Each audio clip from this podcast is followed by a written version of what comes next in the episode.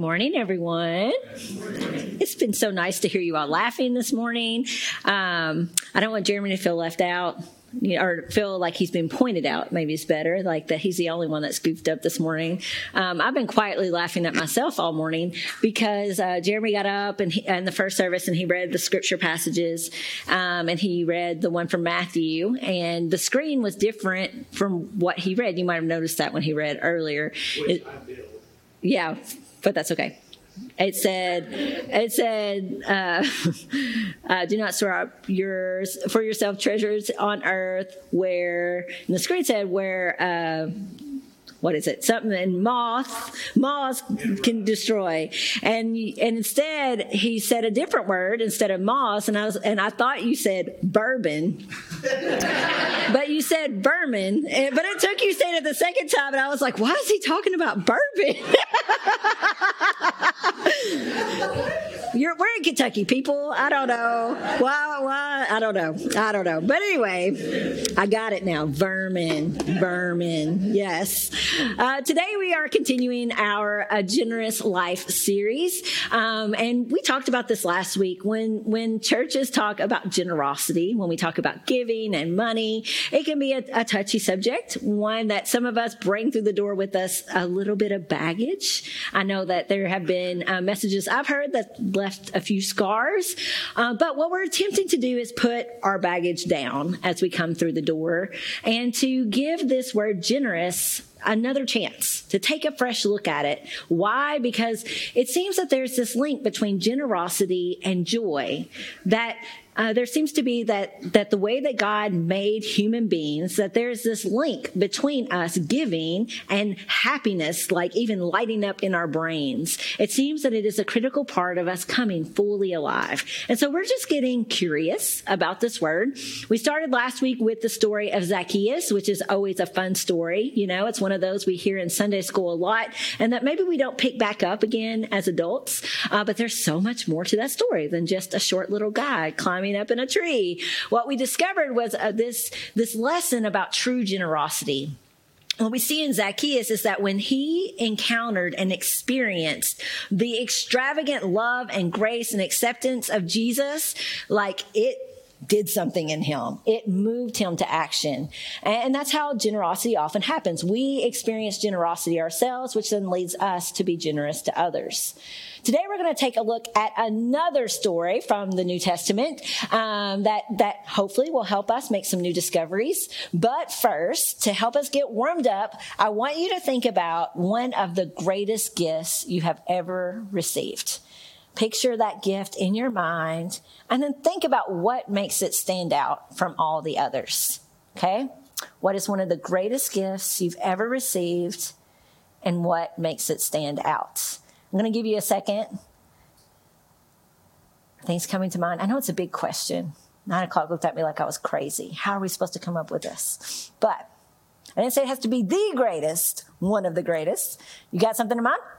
Turn and tell your neighbor what is one of the greatest gifts you've ever received and what makes it stand out.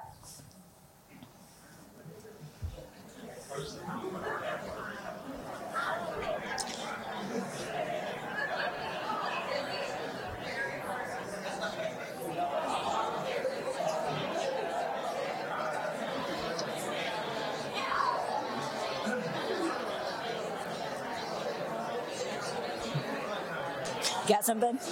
Yeah.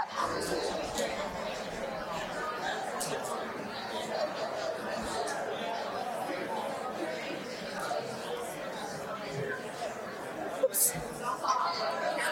Dangerous. All right, all right. Now you have something to talk about after service if you didn't get done. All right. Uh, but somebody tell me, somebody report back. What's one of the greatest gifts you've ever received and why? Birth of your daughter. Yeah, that's a good one. It's a good one. It's a good one. Top it. One other person. Yes?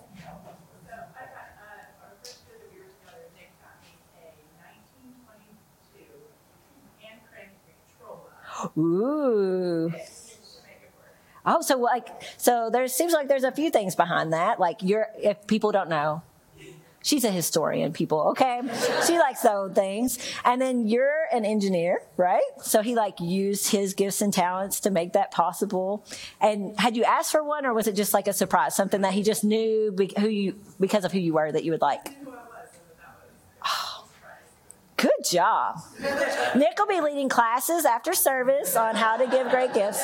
Um, but um, I was talking to Miss Brenda this morning, and y'all might remember if you were here on Second Sunday, we learned that that she has a few stuffed gorillas that she rides around with, right, and writes stories about.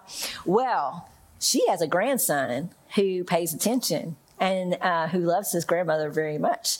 So Miss Brenda is now the proud owner of a gorilla at the zoo in, where is it? Fort Worth, Texas. Yeah. And so his name is Bruno, y'all, which is a great name. Um, and they like send her updates on Bruno, how he's doing, everything like that. That's beautiful, isn't it?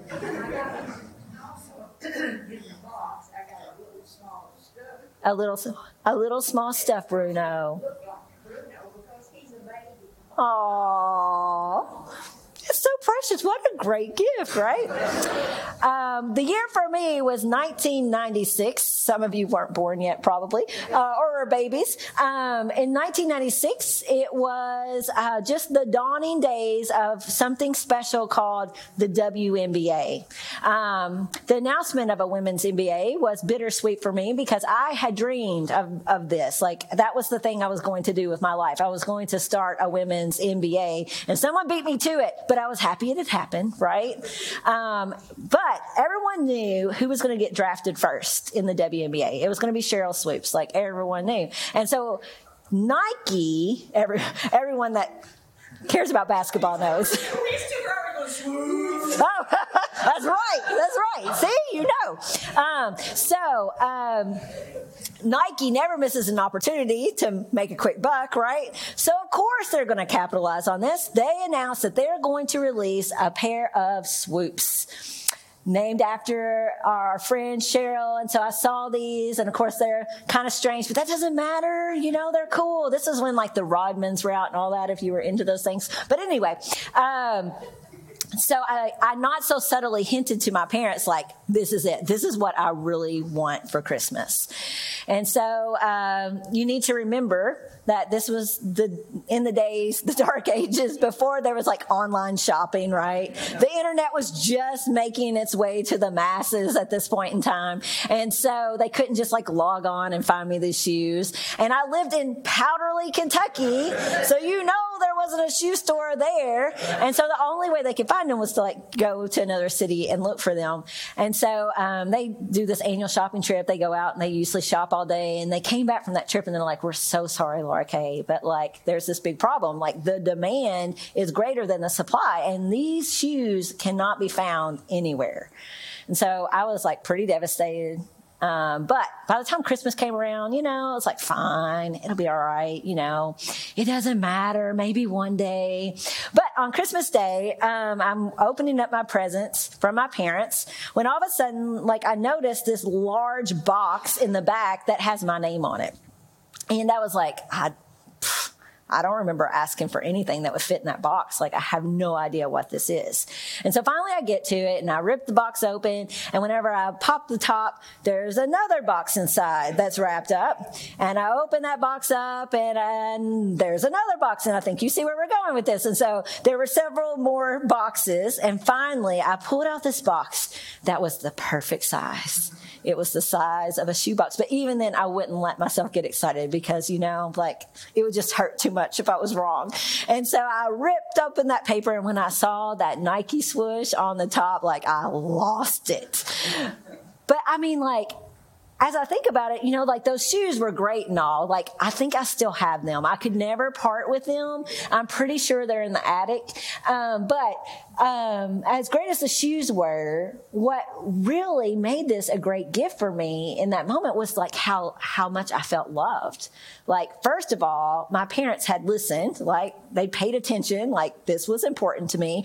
But then, like I have no idea how many cities they went to. I have no idea how many shoe stores they walked into. I have no idea how many salespeople they harassed to make sure that I had those shoes on Christmas. Um, and that that's what I find interesting about a great gift. I think a lot of times we assume that the greatest gift is going to be something that was super expensive, that costs lots of money, right?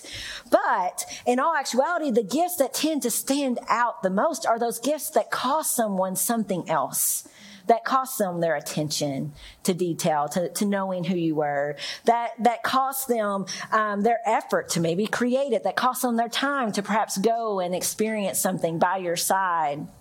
The truth of the matter is, true generosity is not so much about the, the size of the gift as it is about the sacrifice that someone has made for you through it. It's a truth that's reflected in our scripture passage today. We're actually going to look at this, this story from the Gospel of Luke. You heard it from Mark earlier. They're essentially the same. Uh, but the setting of both those scriptures is the temple in Jerusalem. And um, this is all playing out in the last week of Jesus' life. He's gone to Jerusalem. He knows what awaits him there. Um, and so he's teaching there in the temple courts. If we can go back to the last one for just a second, because um, that one's just not so clear, is it? But um, you can tell this is an extravagant place, isn't it? It's very nice. Um, this is a model. Um, it no longer stands there. It was destroyed in like 70 AD. But um, whenever Jesus would have been there, he would have been, um, as it describes it, sitting where he could see the court of the women. Go ahead and put up that next picture, even though it's fuzzy. I think you'll be able to tell the court of women is kind of right here. You can see that you can go further into the temple courts. But the court of women is called that not because it was just for us ladies. It wasn't because it was an exclusive place for us, but rather it's called the court of women because that was how far women could go into the temple. They could not go past this point. And so that tells you a little bit about um, their status. But on this particular day, Jesus is sitting there teaching and he is getting peppered with questions. In all actuality, I think it would be better to say he was having grenades launched in his direction.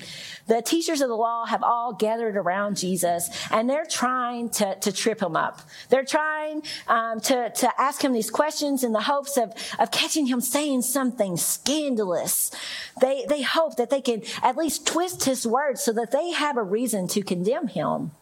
Because Jesus, he's messing with the good thing that they have going, right? Like they're in control, they have power, they have the prestige. And now here's this Jesus who has crowds of people around him, who's challenging them. And so they want a way to put Jesus to death.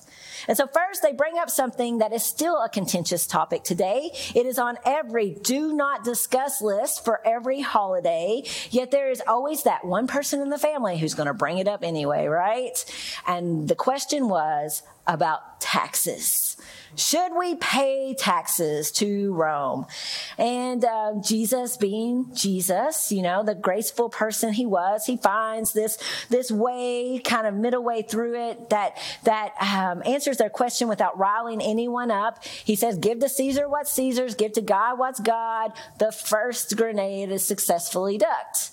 But before he can even get his footing again, another grenade is launched in his direction. This time the question comes from the Sadducees, who are the group of people that kind of are in power over the temple. They're the people in control. Um, they're the ruling class of people. And they ask him a question about marriage after the resurrection, which here's the kicker, y'all. The Sadducees didn't even believe in the resurrection. They thought there was no life after death, which is why the Sadducees were sad, you see. Yeah. It's a terrible pastor joke, but it makes the point. Um, and so here they are. They're asking this question just to make themselves look smart, you know, like trying to, to make a point. Um, but again, Jesus skillfully answers the question. Another grenade is avoided. And by this point, the teachers of the law, they're starting to run out of, of ammunition. After Jesus answers that second question, they kind of look at each other and they say, well said, teacher. And then Luke says, and no one dared to ask him any more questions. They decided they might need to put their grenades aside for a bit. However, now that the Q&A was over, that means the floor was Jesus's. And Jesus, he had a message to deliver to them. You know he has to be frustrated at this point. You know, here are these great teachers of the law who are supposed to be pointing everyone else to God, standing in God's own house, the place where God's presence dwelt with his people. And, and they're not in the least concerned about loving God or loving people. They're asking these silly questions to try to protect their own power and prestige and position. And so Jesus starts talking to his inner circle, to his disciples who are up closest to him, which is a brilliant strategy because this is how this works in my house.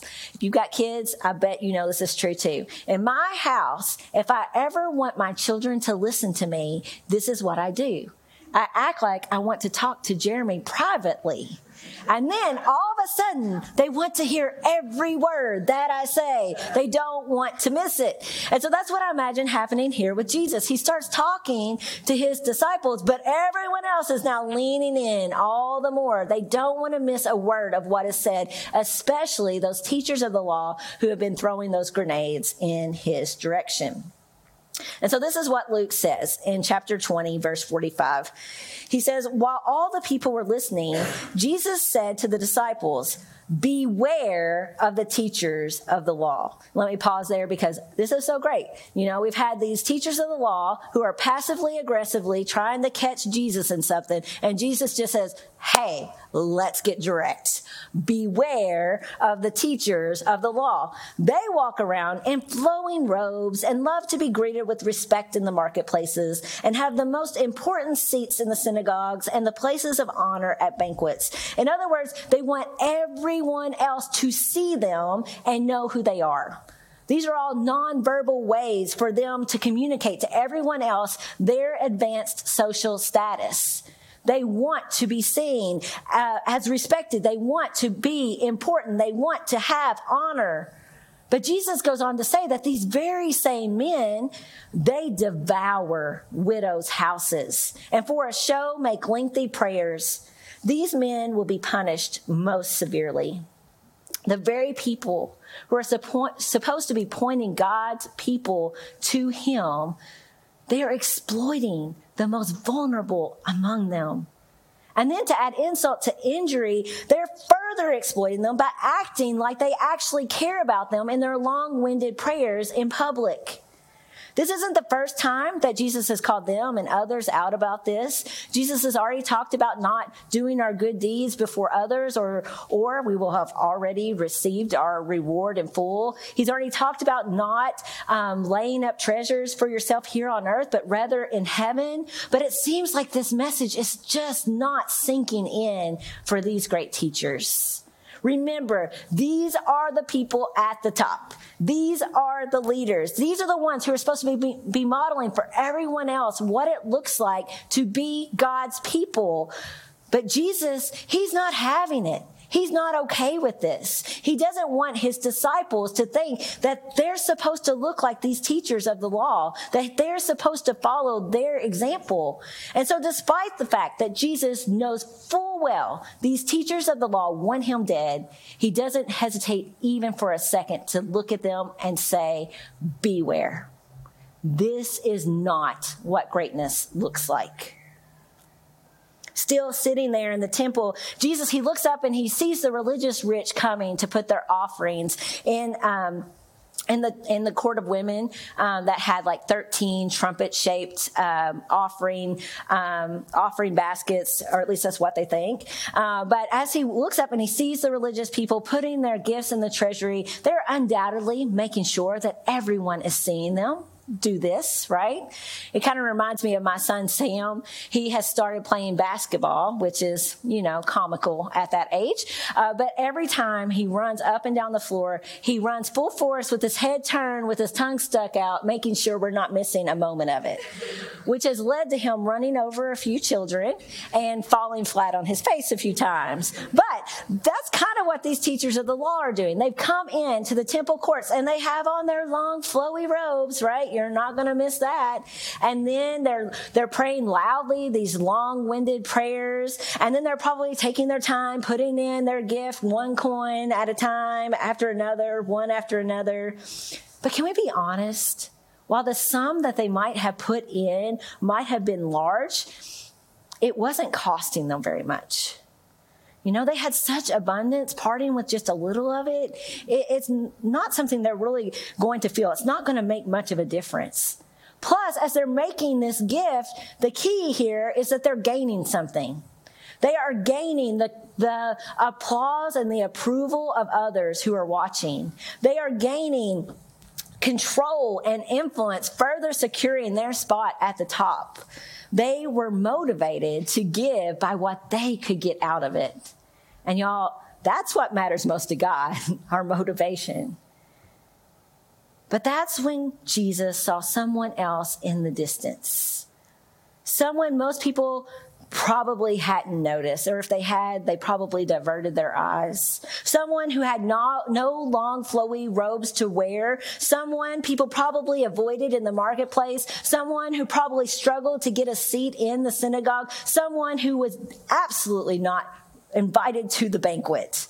This person lived their life on the margins with no respect, no importance, no honor. She was a woman without power without prestige, without position. And she was also a widow, which meant she no longer had a, a, connection to a man who could have, have at least provided her with the crumbs of what was his.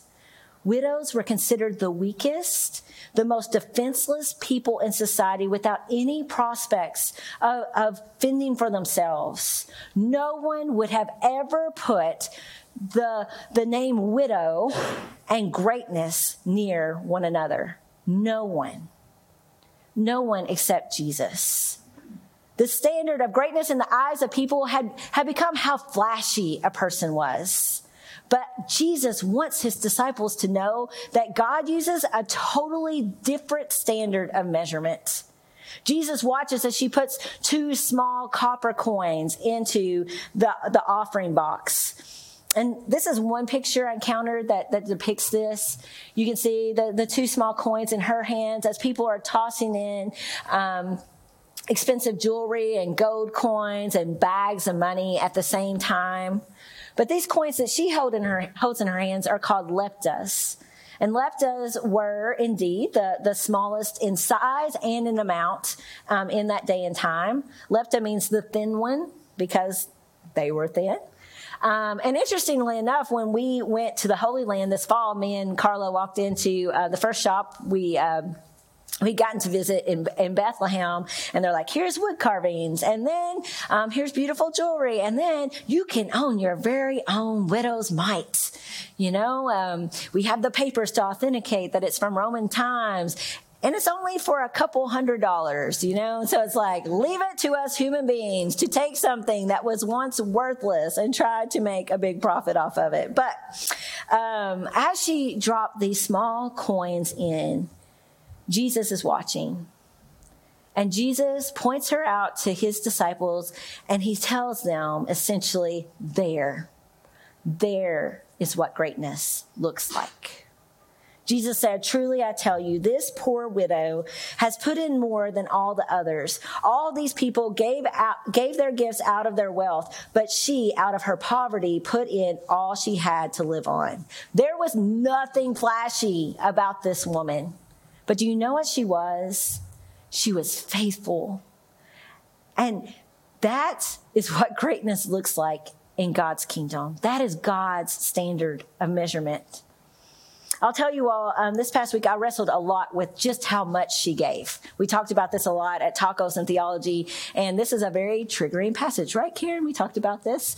We've uh, we've all kind of experienced being manipulated with it, um, and so. Uh, as I reflected on it, it's like if that's not the goal, then what is it? Um, I, I uh, I was just, you know, trying to figure out what is Jesus trying to say to us. But somewhere in the midst of that, I had um, Googled to find those leptas to show you all what they look like. And whenever I did that, those paintings of the widow popped up. I saw, I found the one that you all saw earlier. Uh, but then um, there were some other pictures that popped up that I hadn't ever really expected or thought about. You know, and I've always thought about this story, I've always thought about that first picture a woman being more advanced in years, bringing all that she had. But I never really considered that it was a younger woman that might have a child on her hip or in her arms as she came to make her offering. She put all that she had into the treasury that day with other people depending on her, perhaps. You know, is that what Jesus asked of us? What about all of our other responsibilities and commitments and the relationships we have with the people closest to us? Of course, we don't know her age. We don't know her situation, only that she was a widow. But as I've wrestled with it, here's what I've become convinced of. I don't think that Jesus is giving us a mandate on how much we should give. I don't think he's saying to all of us, you need to put in all that you have. Lest we as human beings take that example and make it into another way to be flashy, into another way to say, like, look how great I am.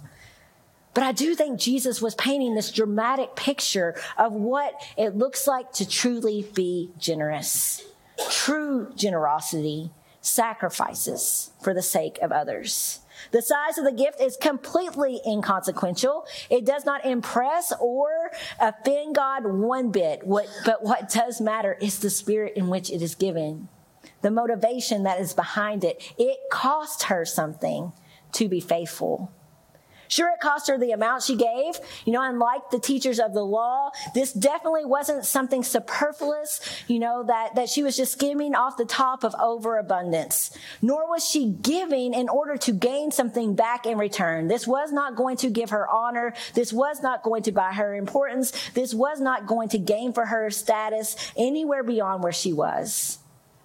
But I have a feeling it cost her more than that amount in that moment. Like any great gift, it had cost her time and effort and intention. I'm sure before she had gotten there, she had had to wrestle with what it was she was going to give. She had spent time in thought. She had spent time in prayer. She had spent time in discernment. And when she felt led to give this gift, then she again had to put forth the time and the effort and the intention to go and to give it. She followed through. She walked herself into the temple to present her gift to God as an, as an act of trust and as an act of worship for for the sake of his kingdom and for others that are a part of it. Our God is not looking for flashy people, but rather faithful ones who give not to elevate themselves, but rather for this, that sacrifice for the sake of others. That's what makes a great gift in his kingdom. Um, sometimes the front office at the church um, has someone that's sick and out or is a bit overwhelmed, and so I'll step in and help them process the offering. Um, and whenever I do that, I, am always just like so overwhelmed and so grateful by the generosity of our people. But I don't generally generally remember like particular gifts, like who gave what or anything like that. There's just too many numbers. However, um, it's been about five years uh, now, and there is one gift I still remember. I was going through sorting all the envelopes, and I picked up one envelope uh, from a young man who was um, a college student who I knew was facing challenges in his life. Uh, but he put an envelope in the offering, and he'd written on the outside the amount and a note. And the amount said 47 cents. And the note said, I'll give more when I can. And as I held that envelope, I knew that I was experiencing true generosity in that moment. Sure, it cost him something, you know, like he'd given the 47 cents when it might have been much more reasonable for him to just hold on to that for himself. But beyond that, it had cost him, you know, the time and the energy and the effort to decide if and how he was going to give that gift. And then it had taken him, you know, the, if you think about gathering up change and putting it in an envelope and placing it in a plate. That's a lot of steps where he could have just said it's 47 cents. Why even mess with it? But he felt led to give, and he did.